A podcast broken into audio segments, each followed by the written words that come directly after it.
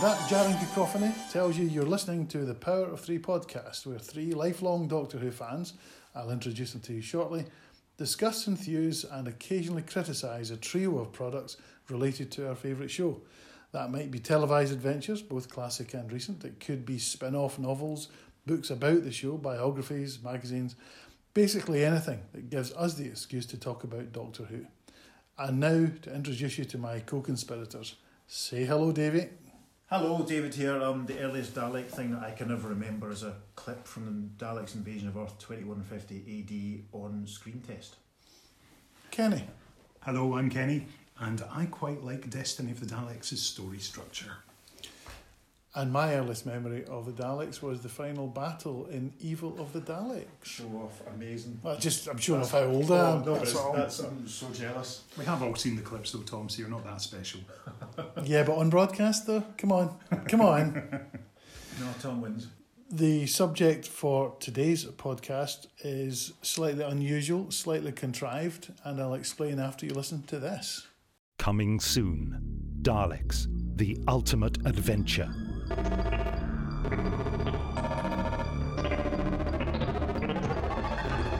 Behold, our target, the planet Earth, is in our sights. We will subjugate the Earthlings. They shall bow down before the might of the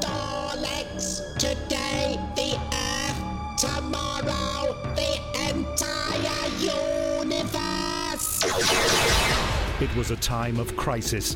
It was a time of peril. Nothing in the world can stop us now.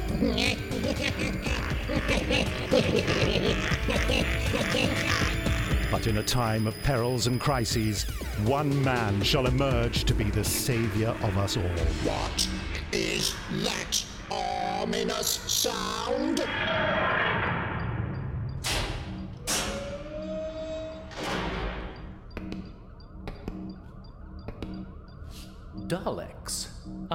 Hate these guys. Oh no, it is the Doctor! Scarpa! Scarpa! Scarpa! Scarpa! Scarpa! Scarpa! So here is what TARDISFandom.com says about Jubilee. Jubilee was the 40th story in Big Finish's monthly range. It was written by Robert Shearman and featured Colin Baker as the Sixth Doctor and Maggie Stables as Evelyn Smythe. It was the second encounter with the Daleks for companion Evelyn Smythe. It was also the story that author Robert Shearman would use as the basis for his television story Dalek two years later when Doctor Who returned to television screens. Of course, the subject of this episode is Doctor Who episodes where there's only a single Dalek in them. So, who's going to tell me about Jubilee? Kenny. I love Jubilee. Back in the day, back this was released back in January 2003.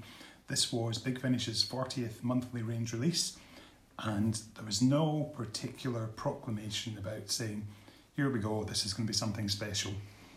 We got a story with the Sixth Doctor and Evelyn encountering the Daleks again, and I remember at the time thinking, Evelyn meeting the Daleks again so soon? It hasn't been that long really since they first met in the Apocalypse element, and how wrong I was. Here we got a story that was rather special, written by Robert Shearman, who by that point had already established himself with two scripts uh, as one of the Doctor Who writers to watch after The Holy Terror and, of course, The Chimes of Midnight. What Rob delivered in Jubilee was taking the best of his stories so far and doing something new and completely different, and it was absolutely phenomenal. Of course, Jubilee was originally intended as a podcast for the BBC website, um, but Gary Russell, the producer, spotted there was something in this and thought, actually, we're keeping this one for ourselves, and I'm so glad that he did. Because imagine if this had just been a 60 minute story, we probably would have lost the, the definition of this alternate Britain led by Martin Jarvis and his wife Rosalind. We would have lost an awful lot of the, the scenes with Evelyn and the Daleks and would have lost probably an awful lot of Colin's outrage and confrontations with the Dalek. What we get is a story that's all about the frailty of the human condition and the Dalek capitalising on it and expanding upon it and playing on the human weaknesses that we all have. I absolutely adore it, the fact that we get such a strong portrait of this alternate Britain created by the fact there are no contractions of language, everything is in full. There's it would be a bit of a, a pain for journalists, of course, to work in a world like that where you can't do words like that. I was just about to say, Davy, please tell us what you think of Jubilee without using any word contractions. Jubilee is very season 22 in as much as it has. I'm trying to sound like a Do not pause, do not deviate. repetition. yeah. Um. Oh heck! Can I try? It's like a parlour game, isn't it? It is. right. Is not it? Is Um, it not? I think for the rest of the discussion, we should use no contractions as we discuss Jubilee. We can try. Okay. Go for it. Now I listened to it again. It had been the first time I'd listened to it. And did you say 2003 it was released? It was indeed. So I don't ah fail. I do not think it had been as long as that since I had last listened to it. Um, I've got a feeling, and I have a feeling that it may have only been around four or five years since I had last listened to it. But I was surprised. I was surprised at how much I had forgotten. Um, it has that real season twenty two sense of really quite visceral nastiness at points. Like Excuse me interrupting, but if you are going to reference season 22, can you please explain to listeners who are not as obsessive as you are what season 22 is and why you think this is like it? Certainly. Season 22 was the first Colin Baker, first full series Colin Baker appeared in as the Doctor. It was shown in 1985. And it's kind of defined or is remembered. Phil, it is. Is it? Um, I'm, I'm just going to abandon. I'm not going to be able to do this at all. Uh, Am I not supposed to give you a slap across the face now or probably. something? no. Take that. And the rules are being made up as, as we go along here. Season 22 is kind of renowned for some quite violent imagery Mhm. and some slightly sadistic sort of storytelling moments and Jubilee has those as well which is it's one it is one thing I think that Big Finish excels at Let, let, us drop the right whole. yeah it's one thing that, it's one thing that Big Finish excels at I think in their um, their past Doctor ranges is really recapturing the atmosphere and the ethos and the sense of the the broadcast era that the stories are set in. Um, and this this story for me, I was really struck by its, its season twenty two iness. You know, the Doctor lose the the alternate Doctor who um, has had his legs amputated. That was grotesque. I couldn't believe that I'd forgotten about that. I was just, you know, listening to it on the train on the way home from work the other day, and I was like, "Oh God, it was horrible." And the scene when was it Farrow and Lamb, the Daleks kind of goading them into, is it goading Farrow into killing Lamb or vice versa? Yeah.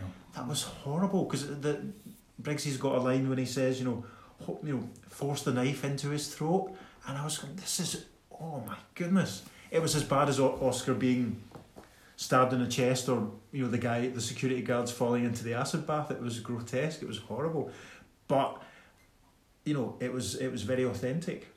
I don't know if there was originally any intention of having the Doctor in the wheelchair being akin to the Dalek in, in the way it was Yeah. moved around. That's interesting. That's a good point. Uh-huh. Have there been other big finish? Obviously, uh, Martin Jarvis has appeared in with with Colin Baker. That's in right. fact. When he's he's in Vengeance on Varos, yeah. Um, but has he appeared in any other big finish? No, that was the one because um, he's a good friend of Rob Shearman, and Right. he and his wife Rosalind have their own theatre company, and they've commissioned Rob to do work. So this was a case of Rob saying, "Well, I've done this. Would you like to come in?" So he got a co-director credit. I had the pleasure of interviewing him a few years ago. He came to the Boswell Book Festival in Ayr, and I did my very professional chat with him. Got the proper interview done, and then I got I dropped in at the end, and I have to say. You've done a great amount of work over the year. Um, I, you know, I've loved the, the many things your Jackanory readings, but my absolute favourite is your appearance as a giant space butterfly in the Web Yes. Planet. And he knew I was joking, of course. Of But, uh, course, yeah. that was uh, it was a good bit of fun. He was a very very nice man. He's in um he's in a Jonesy story as well. isn't He is Invasion of the Dinosaurs. Yeah, that's right. Yeah. So, Tom, you've um, obviously you've you've heard Jubilee before, as we are talking off mic, and how did you find it, particularly as you were somebody who's as a newcomer to a companion like Evelyn? Um, I think this, from memory, was the first uh, adventure I listened to that had Evelyn in it. I didn't listen entirely in order. I, I was intrigued. I, I knew from, you know, reading various articles that Jubilee was the inspiration for Dalek. So I was curious to, to listen to Jubilee and to recognise the similarities with Dalek, but also the, the significant differences. Uh, I, I immediately took to Evelyn. I think she's a fantastic companion.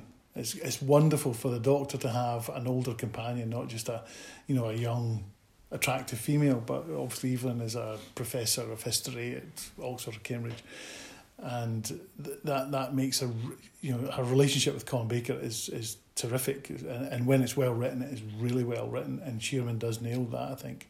Also, Colin Baker is actually one of my favourite doctors from the classic era. I know he gets a lot of criticism, but from the minute he, he took over from Peter Davison, I really enjoyed watching him. He did, of course, overact occasionally. Overacting? Overacting! but I, I liked him. I hated his costume. I liked the way he portrayed the, the, the Doctor. So, so Jubilee for me is just a lot of great, you know, Shearman as a writer, um, Evelyn Smythe as the, as the companion, Colin as the doctor, uh, Martin Jarvis is just fantastic as the president. You just want to put your fist through the radio and grab him by the throat. He's a misogynist. You know, how many Doctor Who episodes, adventures have you got where there is wife beating, almost as a gag? But not as a gag. It's, it's done more, more respectfully than that. It's not remotely misogynist. I think It's- it helps highlight just what a horrible character is. The fact that he you know has dwarfs as well and keeps Uh-huh. them Yeah. inside Daleks. Would you I mean would you use the term black comedy? certainly. Because I think that that covers a lot of stuff in Colin's Yeah. first TV It's season. very very warped. And I only recently listened to The Holy Terror for the first time, and I said something about it on Twitter, and Rob kindly responded to me because I just love The Holy Terror. I, as soon as it's the only Big Finish adventure, I like a lot of them, but it's the only one I've listened to where at the end of it I felt like rewinding it and just listening to the very beginning and all over again, because it is it's for me it's one of the perfect Doctor Who adventures I've heard since Big Finish started. it's one of those things that if um it's one of those stories that if Colin had had it on television, Yes, you know, absolutely. things would have been been different. Uh, given the chance to have it on television, it would have been Yeah, very different. because he's got so much potential, Colin, that he's just not. He's never allowed to realise it. He was never given his full journey. The fact Yeah. that we've got the spiky doctor to start with, and then as time goes on, and he softens and becomes more humanised. Again, akin to Capaldi, the way that he was allowed to do that. But uh, that's another story for another Well, maybe day. at some point in the future we'll talk about Twin Dilemma and how one episode earlier the Fifth Doctor sacrifices his life to save Peri, and then one episode later he's trying to throttle her. And the If I can just interrupt you there. Tom. I've um, recently discovered that my friend Andrew's mum's sister, she was subject to a criminal investigation. But the police found there was nothing to answer in the case of Andrew's auntie.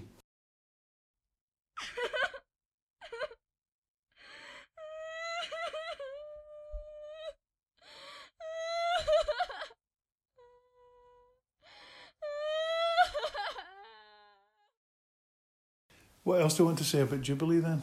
It kind of starts a trend of doing interesting Dalek stories, rather than just a story when the Daleks are kind of killing and exterminating and doing what they do best. Which leads us inevitably, I guess, into this. A great big museum. An alien museum. Someone's got a hobby. The cage contains my one living specimen. Must have fallen through time, the only survivor. It's killing him! Do something! I swear, no one on this base is safe. You've got to keep it in that cell. He can't get out. That lock's got a billion combinations. Civilians, let him through! That downstairs is going to kill every last one of us. What's the nearest town? Salt Lake City. Population. One million. All dead. If you want orders, follow this one. Why don't you just die? We're nearly there. Give us two seconds. I've come to help. I'm the doctor. Exterminate! Impossible. Exterminate! Kenny, what does TARDISfandom.com say about the 2005 episode Dalek? Dalek was the sixth episode of Series 1 of Doctor Who. It was the first appearance of a Dalek in the revived series and the debut of companion Adam Mitchell. The story was adapted from Robert Shearman's audio story Jubilee. Narratively, Dalek was the first major look at the last Great Time War's destructive scope on both the Dalek species and the Doctor himself, and the severity of the guilt and rage in the Ninth Doctor that lingered onward after he personally ended the war by causing an intolerable amount of death. It was here that his feelings of disgust reached a boiling point, and he found an ominous parallel with his most hated foe. Davy, talk to us. Now, Dalek was the um, had a job to do. Doctor was brought back in 2005. The initial episodes had gone out and were very well received. It was all very exciting. And then, but Russell very cannily had kept the Daleks back rather than putting them in the first episode. He kept them back to the you know half roughly halfway through the series so that they had another sort of draw to try and attract attract viewers. And it's there to sort of re-establish the Daleks um, as a as the Doctor's sort of you know big bad, his his main enemy. And it, I think it does it really really well. It'd been, it'd been, I think, 17 years since the Daleks had last been on television, and it'd been a long time since they'd really been in the public consciousness as anything other than maybe, I think, a bit of a joke. So they'd been Kit Kat adverts, um, you know, using them, and the the the horrible sort of white wee wee sort of joke. What, there was a was that a Channel Four program From Victor Lewis Smith. yeah, all all that sort of stuff. So this was a, this was a story that was sort of tasked to sort of do away with all of that, to kind of just remind people that the Daleks were were Daleks, and so you've got the um the very bare bones of the of of Jubilee, of one single solitary surviving Dalek, you know, being locked up and being sort of experimented on and treated badly and and, and things. And that, but taken in a new direction, which allows, which shows the audience that one Dalek on its own is, you know, is almost undefeatable, is, is dangerous and deadly. So I think, you know, after this, there was, you know, even though they'd shown them climbing stairs in Sylvester's Dalek story, there was we'd still had jokes about that. And um, there's a bit when, when Todd from Corrie sort of gets to to shout at the Dalek, you know, the most you know evil being in the universe, and delete, you know, defeated by a flight of stairs. And it and they had to do that again. They had to show that the Daleks could go upstairs just to avoid the obvious jokes being made. I think it succeeds absolutely um, in sort of bringing the Daleks back for the, the modern era. Um, it gives Billie lots to do, you know, um, sort of again similar to what Evelyn did in Jubilee, where she sort of empathises with the beast a little bit, and and it, it really lets Eccleston sort of you know go off the hook because we hadn't he's he'd previously been you know pretty well contained, but the scenes where he sort of you know finds the Dalek in the cell and you know the, you can tell the Doctor's terrified and he knows what's at stake. So it's it's interesting when everyone else is kind of you know calling it the Metaltron and not taking it seriously. The Doctor is absolutely terrified, and that all also works really well at just sort of establishing what a threat they are for the for the new audience. It wasn't just the fact that the show had been off air for 17 or 16 years that made people you know either not remember the Daleks or not remember how much of a threat they were. The last few appearances of them, setting aside remembrance of the Daleks where they were genuinely a threat again. But before that, I mean, Resurrection Yes. of the Daleks was was not particularly good adventure and the Daleks moved so slowly, they hesitated, they, they killed so few people, they were easily destroyed. You know, they weren't a threat anymore.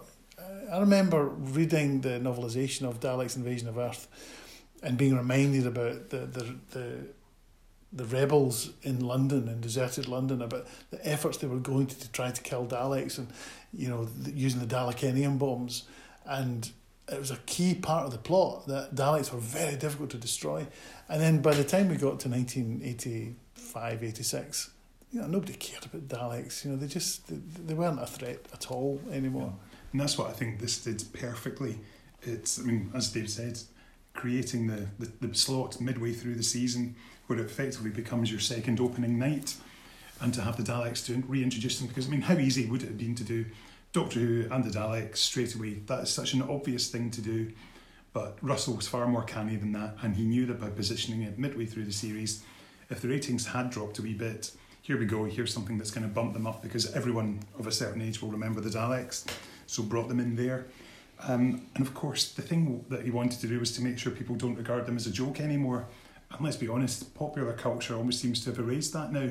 The Daleks can't go upstairs. You don't get jo- jokes about that anywhere. Obviously, it's lazy material for stand-up comedians, but if they're talking about Doctor Who, that's not what they do anymore. Is that joke has gone. So that shows that there was a reintroduced threat to them. And the other thing I really want to mention about is Christopher Eccleston in this is absolutely phenomenal. Obviously, he's been cast in this role where he's slightly unfamiliar with playing this type of character. He's not used to playing the the, the lighter comedy stuff. And because this is a, a doctor post Time War, he actually does come across as quite goofy because of that. He's not been used to being a lot more human again, having been fighting constantly in the Time War. So we've got Eccleston, the goofy doctor we've seen in moments in Aliens of London, whatever. But here we've got him back in his comfort zone where there's a bit more intense drama. Obviously, he's not been used to facing off against the metallic pepperpot before, but he is first class in these scenes, particularly the rage and shouting at them, particularly when they were all supposed to have died. I, I think this is him, possibly his one of his best episodes in terms of performance.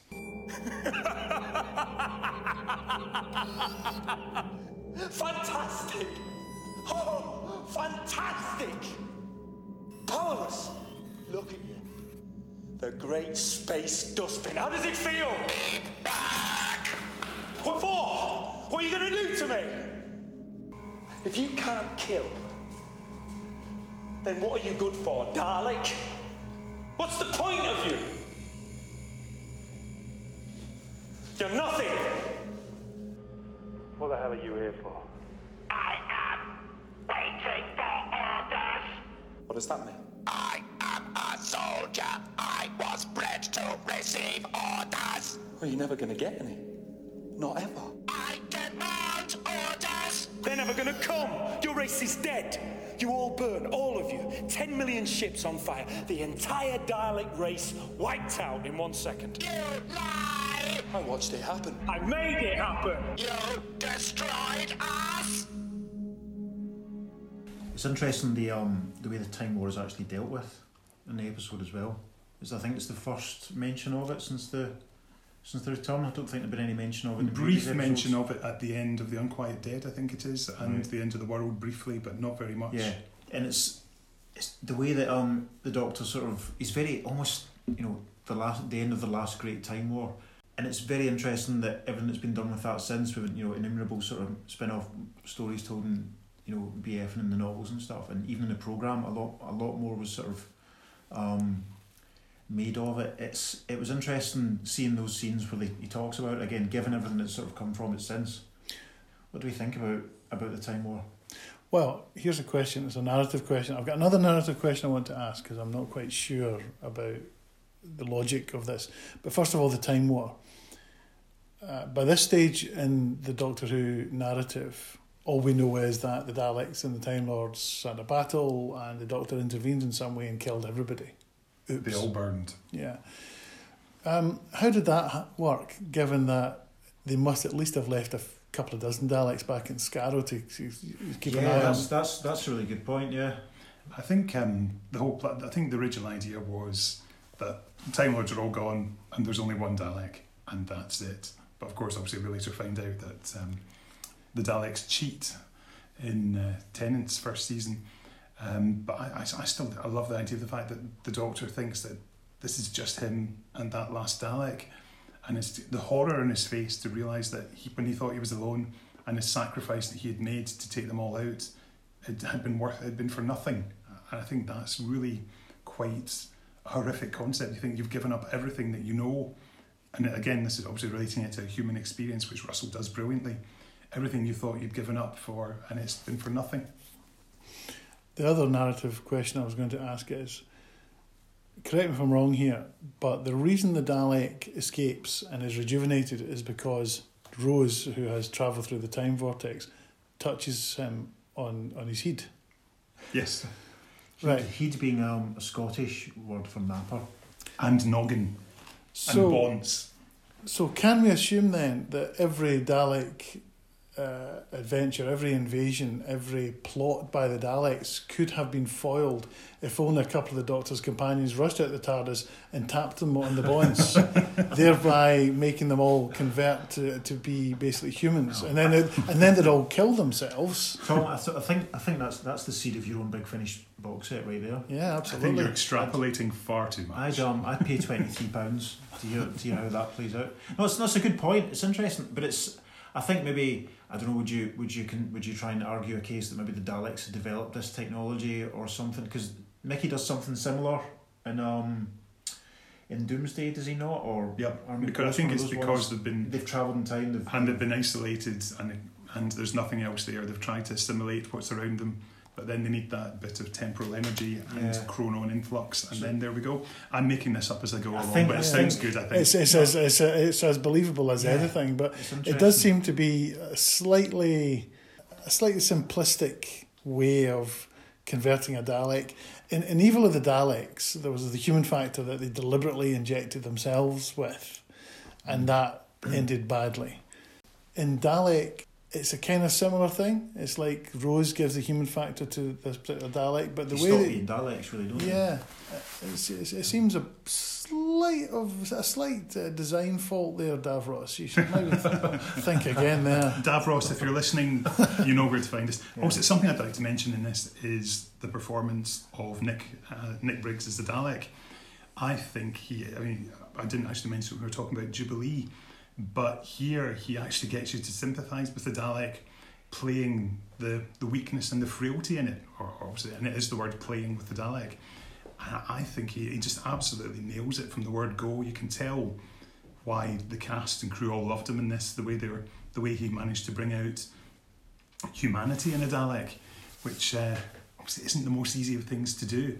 I just think, in terms of your performance, which is purely in the voice, I think it's first class. It's I mean, it is a performance. That's it. It's um, it's probably the first time that a Dalek has you know, been performed rather than just sort of voiced. Performed rather than played. Yeah, yeah, that's what I mean. It's um, you know, We talked in the last episode, Ken, about your daughter Katie being upset by the appearance of a an actual Dalek you know, uh, model in Glasgow.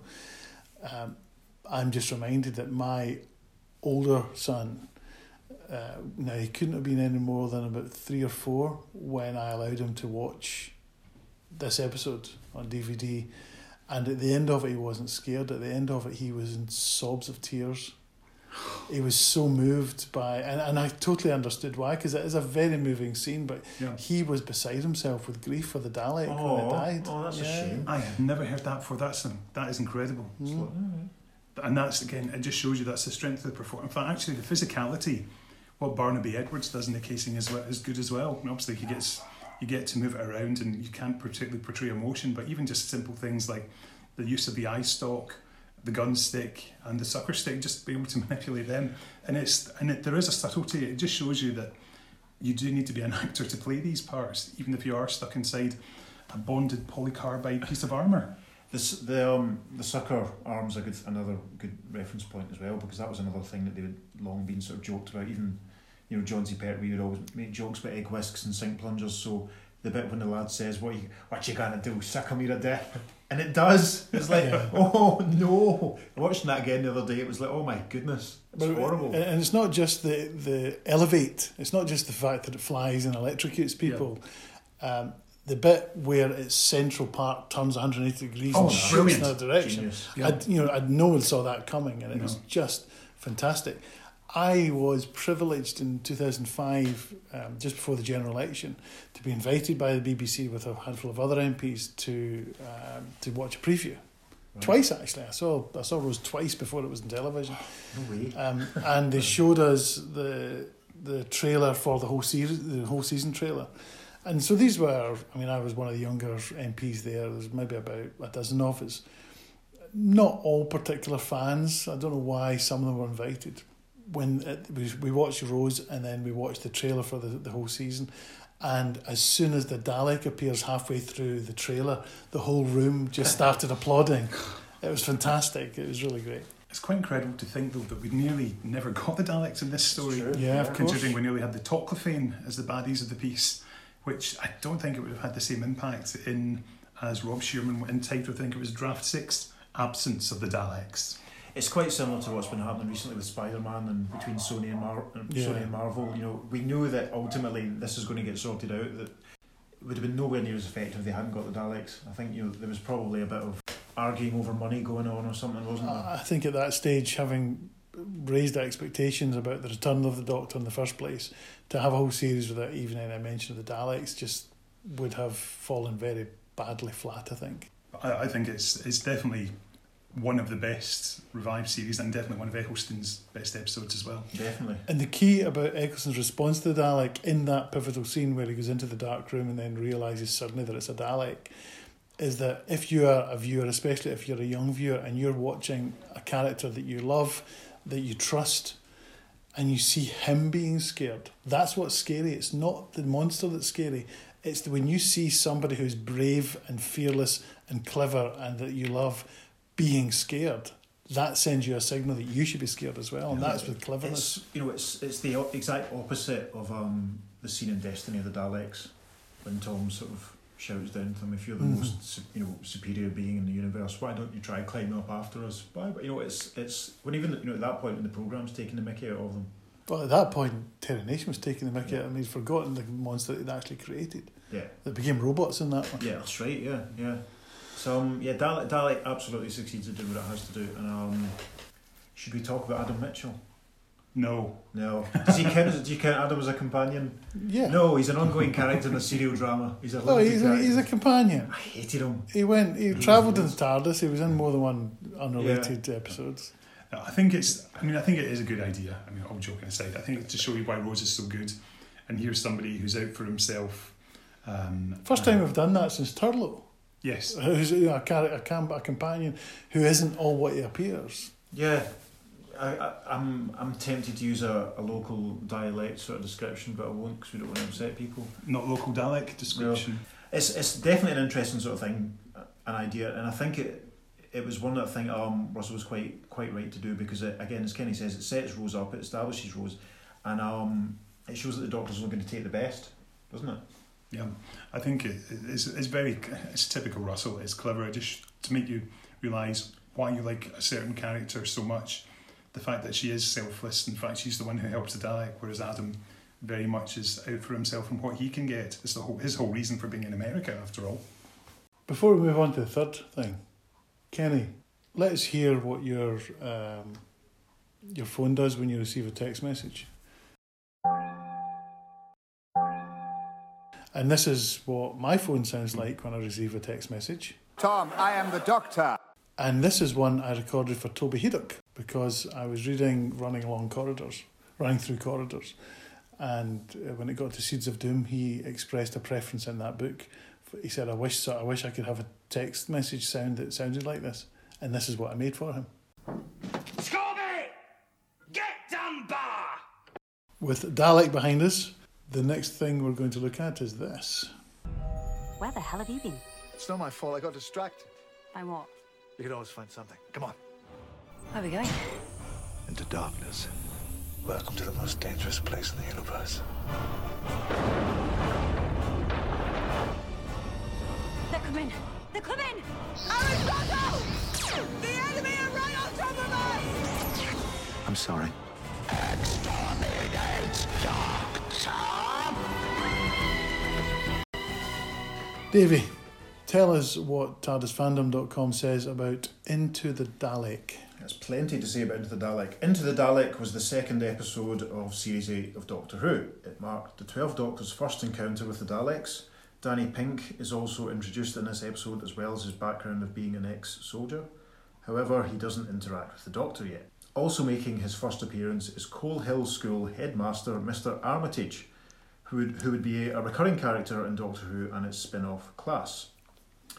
Featuring the Doctor and Clara leading a miniaturised team inside a Dalek, this story originated as a pitch by Steven Moffat for a Doctor Who video game before deciding to save the idea for an episode, handing it over to Phil Ford. The episode explores the Doctor questioning whether or not he is a good man, which would be a recurring theme addressed in Series 8. The episode also shows the Doctor's first encounter with the Daleks after the Siege of Trenzalore, with the Doctor's hatred for the Daleks shown to have intensified. Davey, tell us what you think of TARDISFandom.com's Harris- summary. You know, oh heck, you can, as Harrison Ford famously said to George Lucas, you can type this expletive deleted, but you can't say it. Heavens, man alive! There's some interesting priorities there, isn't there? Okay. I I love this episode, partly because I just loved Peter Capaldi as the Doctor. I know he's not everybody's favourite. As soon as he was announced as the Doctor, I was punching the air with joy because it was such a perfect casting decision. And I and I liked him even in the first series that he appeared because even though a lot of criticism emerged that he was too crabbit, which is another Scottish word, but he was he was just he was, he was a little bit cruel and a little bit hard, and he mellowed in the second season. But I loved Capaldi in this. Uh, it seems to me there was a wasted opportunity because at the end of Into the Dalek, when the lone Dalek trundles off on his casters to do good in the world, there's a clear implication he's going to be back. He's going to play a mm. bigger role in the Doctor's narrative, and and he doesn't, apart from you know a At the end cameo. Twice uh, Upon a Time, yeah. Twice Upon a Time, but that doesn't. It, it, it's a bigger deal, I think, to have a good Dalek. I mean, that is a that's a huge thing in the Doctor Who universe. Um, and it seems a shame that it was kind of just shrugged off almost uh, as as uh, non as not not meaning very much at the end of, of Twice Upon a Time. However, for the purpose of this episode, I just thought it was a it was a great idea. And it's a very different take. I mean, obviously, we, we saw the the partly humanized Dalek in Dalek, uh, where it's been obviously affected by Rose, but it still goes around exterminating a whole army, and and you know cleverly using the the rainwater uh, or the the fire fire drill water when the it blasts that. I think it's very very cleverly done. It's and even even its appearance, the fact it's symbolic, you can see that its exterminator has been cut and pasted together virtually. It's very very nicely done. The fact you do get this rundown ramshackle appearance, which uh, I think is quite fascinating. Although I do think the Doctor nicknaming it Rusty. I don't think it's very Capaldi. To me, it almost seems that's a bit of a Mattism, obviously, when he had handles. Mhm. So I think that was something that I didn't think, it didn't quite work for me that. But um, again, Capaldi is just phenomenal. This, I mean, the man was born to play the Doctor. You can tell that he's a Yeah. fan. His credentials are first class. He knows how to, exactly how to bring out the, the Doctor's reaction to a Dalek every single time. Of course, I would say that not everyone who uh, is a high profile fan in the past automatically is qualified to necessarily be involved in the production of the show. But anyway, the, moving on. Yeah, we don't want you to get chibbed here, so just be careful. chibbed being a Scottish word for Oh, attacked with a weapon. Um, That's not going in. No. Is it not? Oh, we can't go on. Can I just say one re- other I'm thing? to recover here. I mean, we we like to talk about what inspires these these shows. Um, it would be remiss of me. Uh, you two guys are probably familiar with Isaac Asimov's books. Um, this owes quite a lot to Asimov because Asimov wrote the screenplay for Fantastic Journey, Fantastic Voyage. Yeah. Yes. Uh, where Ra- Raquel Welch was injected into the bloodstream of of uh, I think it was a United Nations diplomat, something along those lines. The idea was, you know, wa- was very original at the time, and, and they've taken the same idea. Yeah, I, I do. I really like the way that they put them in through the eye stick because that's actually quite gory. Yeah. Them going in through the eye, even though we know that it's a Dalek and it's it's not meant to be fleshy or anything, but it's still quite a kind of feel to it. Yeah, it's one of those what one of those stories when um Doctor Who's always best when its roots are showing. You know, it's um and we must talk about um this this episode was di- was directed by by Ben Wheatley. Right. We must talk about how just how good it all looks. It does. It looks like a movie. I mean, the the scene when they're when they're being shrunk, the scene when you know all the, the special effects scenes at the start when the Doctor rescues um Journey Blue. There's a real sort of cold clinical feel to the hospital space station sort of thing. It's um Don't you wish they had these production values when they had the Invisible Enemy Oh, uh, filming? well, yeah, and that's right. I mean, that's that's that's that's true. That's the other time that the Doctor Who sort of um maybe shrunk and injected. Yeah, if you pardon the expression. Ke- Kenny's Kenny's biting his lip. Everyone, you you can't see this, but Kenny's biting his lip. It's- it's Kenny Finbar Sh- Saunders and his double entendres. It's yeah, it's it's you know as everyone everyone knows, I'm I'm not the biggest fan of the Capaldi era. I, I I David, like- not not everyone knows that. Yeah, I like I, I you know I like Capaldi a lot. Um, and it's interesting. This story kind of seeds some of the stuff that I that I kind of had a problem with. You know, it's they they've obviously reacted to the fact that Clara was a bit of a, a blank slate in a lot of the episodes she was in with Matt. So they're, they're, starting quite right. They're starting to give her a bit more of a personality and a bit more of a you know of a story arc. So so we get Danny introduced, who um ultimately pans out as being quite important to, to way the way that series develops. From what I remember, um, what what do we think of the Doctor's sudden dislike of soldiers? I found that quite. I watching it again in prep, I was sort of um, I was reminded that I found that quite jarring because given the Doctor's really the Doctor's relationship in the past with you know the unit soldiers and all that unit lads and all that kind of thing, I kind of I kind of thought where does this come from? Have, have they come up with this just so that they can create a bit of drama between the Doctor and Danny, bit of conflict there that, that isn't necessarily there.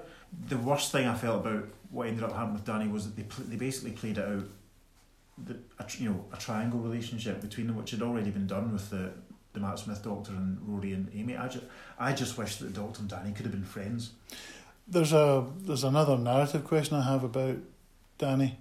There's a scene. I don't. th- Now, forgive me. uh, It's been a while since I've watched the first season of of Capaldi, but there's one episode where uh, we go to the far future, and a relative of Danny Pink Yeah. is rescued. They bring him back. Orson Pink. Orson Pink, and they bring him. They rescue essentially. Um, now, at that point, I assumed that when Danny died, Clara was already pregnant with his child because how else Would Orson Pink have, could there be Yeah. a direct descendant of Danny Pink? Or he may have had a child with another woman. We have to assume that because she wasn't or pregnant. was Orson Pink wiped from existence because that was a change in the timeline because Danny wasn't. I can't. Was Danny? I don't know. I can't remember. Danny. He gets knocked down, doesn't he? Yeah, he it's, does. so, it's been so long. He gets a since I've watched pedestrian. It's a very a pedestrian death, as it, as it were. Has anybody? So if, this, this is probably this is complete um, divergence, but um, it's very amusing. If you have the chance, go onto YouTube and type in Master Car. This is a series of fan videos where they take Anthony Ainley footage from the Destiny of the Doctors game, driving around in a bubble car and just getting up to lots of general mischief, and it's presented as a sitcom. But episode six is fantastic. It's got what would happen if the Master was driving along, as played by Anthony Ainley, in his bubble car and knocks down Danny Pink. and it's even got its own theme tune. He drives in a car and likes to be mean. Master Car. Watch that one now, kids. I recommend it. Danny's narrative is, is, is being established here, and what I mean, you know, what what do you two think of how that ultimately sort of um, what, Tom, what, what do you think about? what the new series did right from the very beginning was stuff that the old series, the classic series, never ever did. Never intended his personal life, never got the Doctor involved in any kind of, uh, I don't mean romantic relationship, but never got him really having a relationship with his companions, really. Um, not in any kind of meaningful sense. And the new season, because it's a new era, they obviously had to do that. You can't make drama in the in the modern era without giving characters more dimensions than two. Yeah. So obviously we had it with the relationship between Rose and Mickey.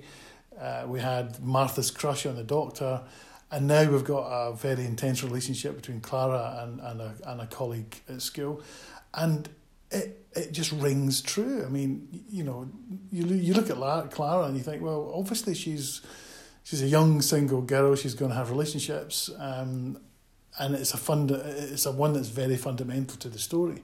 Th- That scene at the beginning of Death in Heaven, where Clara is basically blackmailing the Doctor to go back in time to do what Rose wanted to do with the Doctor and save her father from being run over, um, and we know the consequences for that. And the Doctor refuses to go back in time and save Danny Pink. I mean, that was essential to the development of the relationship between Clara and the Doctor. In a sense, it didn't really matter who Danny Pink was. He was just the MacGuffin. He was the, the mechanism by which Clara and the Doctor could reconcile that part of the relationship and move on to the next series. Uh, so I don't think it really mattered who Danny Pink was. He, he didn't do enough in the series as far as I can remember. Anyway, but I think it was an important thing for Clara's development and for their relationship. Or alternatively, I'm reading far too much into a kids program. Who knows? I found it slightly unusual the fact that we've got, if you want to be in the military, then your surname has got to be a colour. so we've got Journey and Morgan Blue and Danny Pink. So maybe there's a good chance out there if you're listening. Robert Brown, M- uh, former MSP.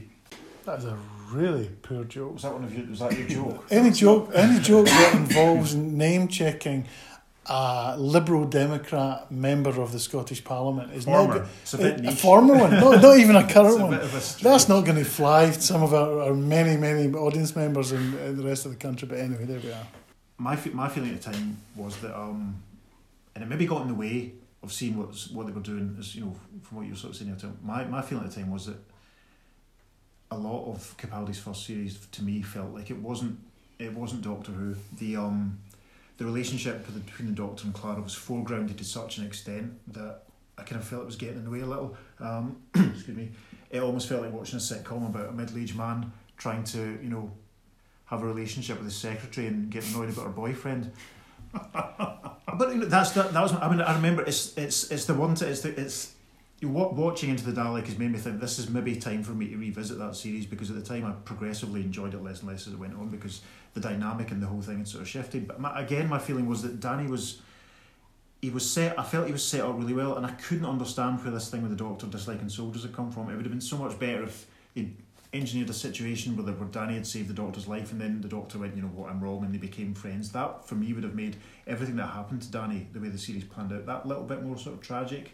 You know, I always regarded the the whole dislike of the military as being a post Time War thing, where obviously the Doctor has been fighting alongside Time Lord armies, and he's just been sickened of the whole lot. And then even when he meets the unit briefly in the Sontaran stratagem and the Poison Sky, it's not that big a relationship with them. But he's yeah, but he's not. You don't get any of the same sort of stuff from from from Wee Davies Doctor as you do from PCAP. This But you've got to absolute remember, by that resistance, do you know point, I mean? obviously he's he's revisited the Time War, and it's sort of probably it was pro- probably opened up some old wounds. It's the way I've always right, interpreted right. it. As so, Matt, Matt and Trenzalore. Yeah. You mean right? Okay, that probably that that, that could be it. Yeah, I suppose. Well, I'm glad we sorted that one out. There we go, fans. We I'll- sort out your continuity think on it, problems. Yeah, I'll think on. Thank you for listening to this latest episode of Power of Three podcast. Please visit us on Facebook and follow us on Twitter. But for now, until the next episode, it's goodbye from me. Bye bye, Davros. Um, be good. Mind how you go. Take care. He drives in my car and likes to be mean. Master car. I love you. I love you. No, not like that. Not like it's automatic. Not like it's how you and the phone call the sign off the pat on the back. Clara? Danny, I will never say those words again. Not to anybody else. Ever. Those words from me are yours now.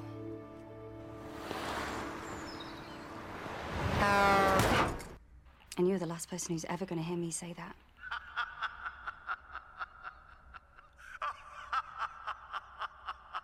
Hello? Uh, yeah, who's this? Where's your sense of humour?